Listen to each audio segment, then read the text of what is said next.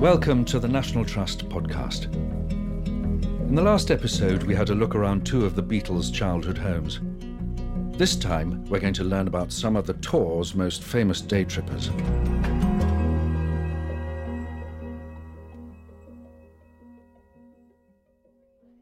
If you could hand in your bags and cameras and your mobiles, if you can pop mobiles. My name's uh, Colin Hall, and I am the custodian of John Lennon's former home in Liverpool, which is called Mendips. in here that the Quarrymen would set up.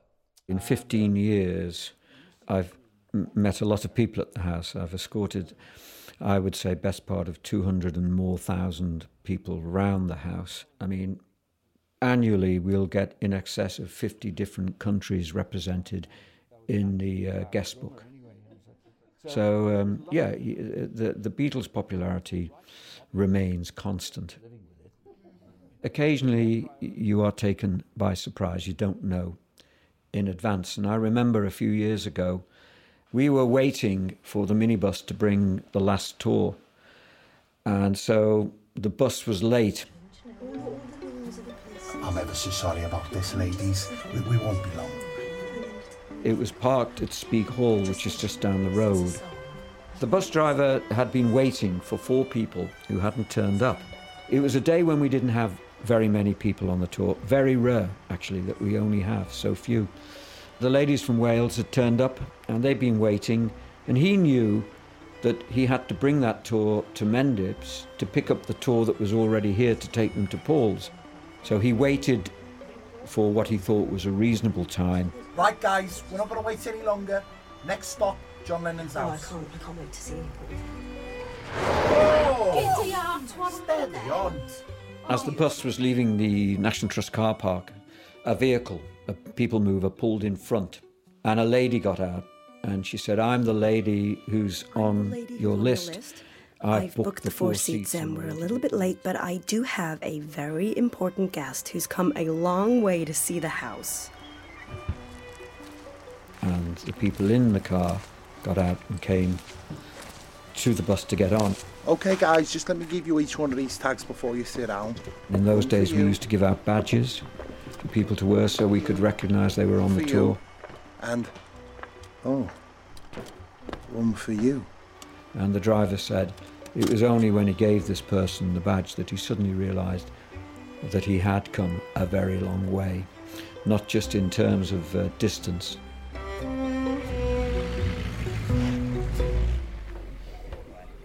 Yeah, I mean, it's all We were waiting for the minibus to bring the last tour, and so the bus was late, and I was talking to people in the house and got carried away really, and the phone went, and it was the driver outside, and he said, "I think you ought to come out now. I now." think you ought to come out now because I've got someone here who isn't getting around much longer. I tell you seriously. So I said, "Oh, right, okay." So I gathered everybody. we are about to leave. We're gonna go We out- went out, and I approached the gate.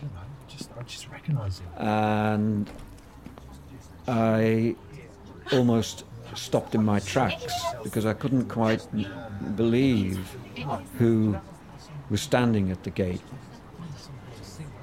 There in front of me, in his black leather jacket and his cowboy boots, and he had his hoodie up. This was one of the few moments where I've almost um, not known what to say. The people who were going out of the house to get on the, the minibus were scrambling for their, their mobiles and what have you to try and get a picture.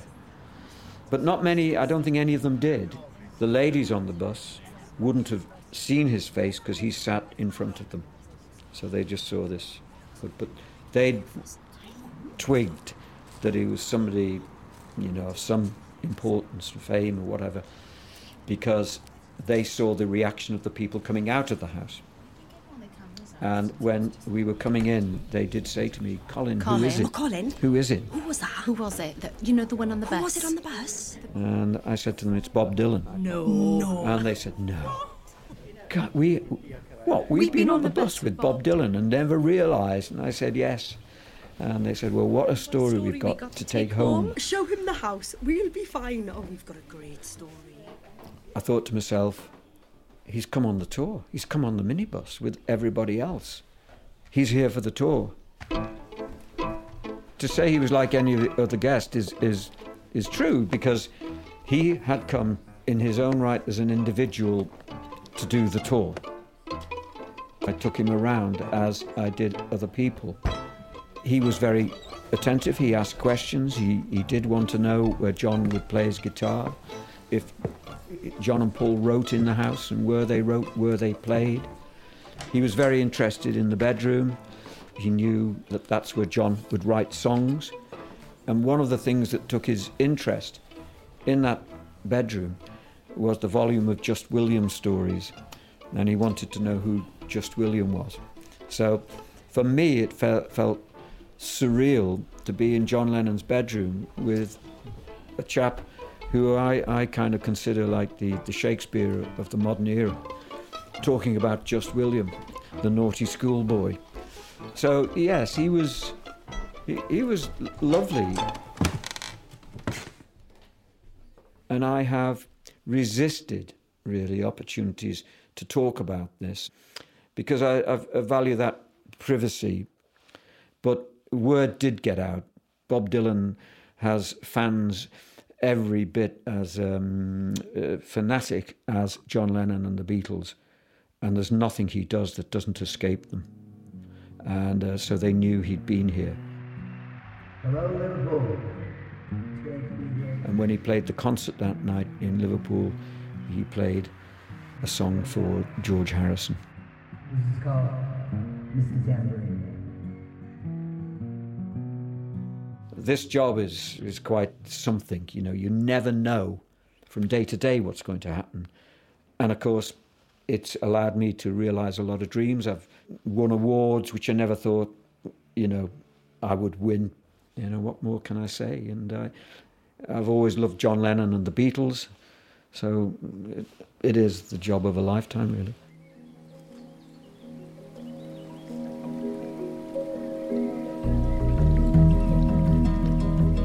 Thanks for listening to this episode of the National Trust podcast.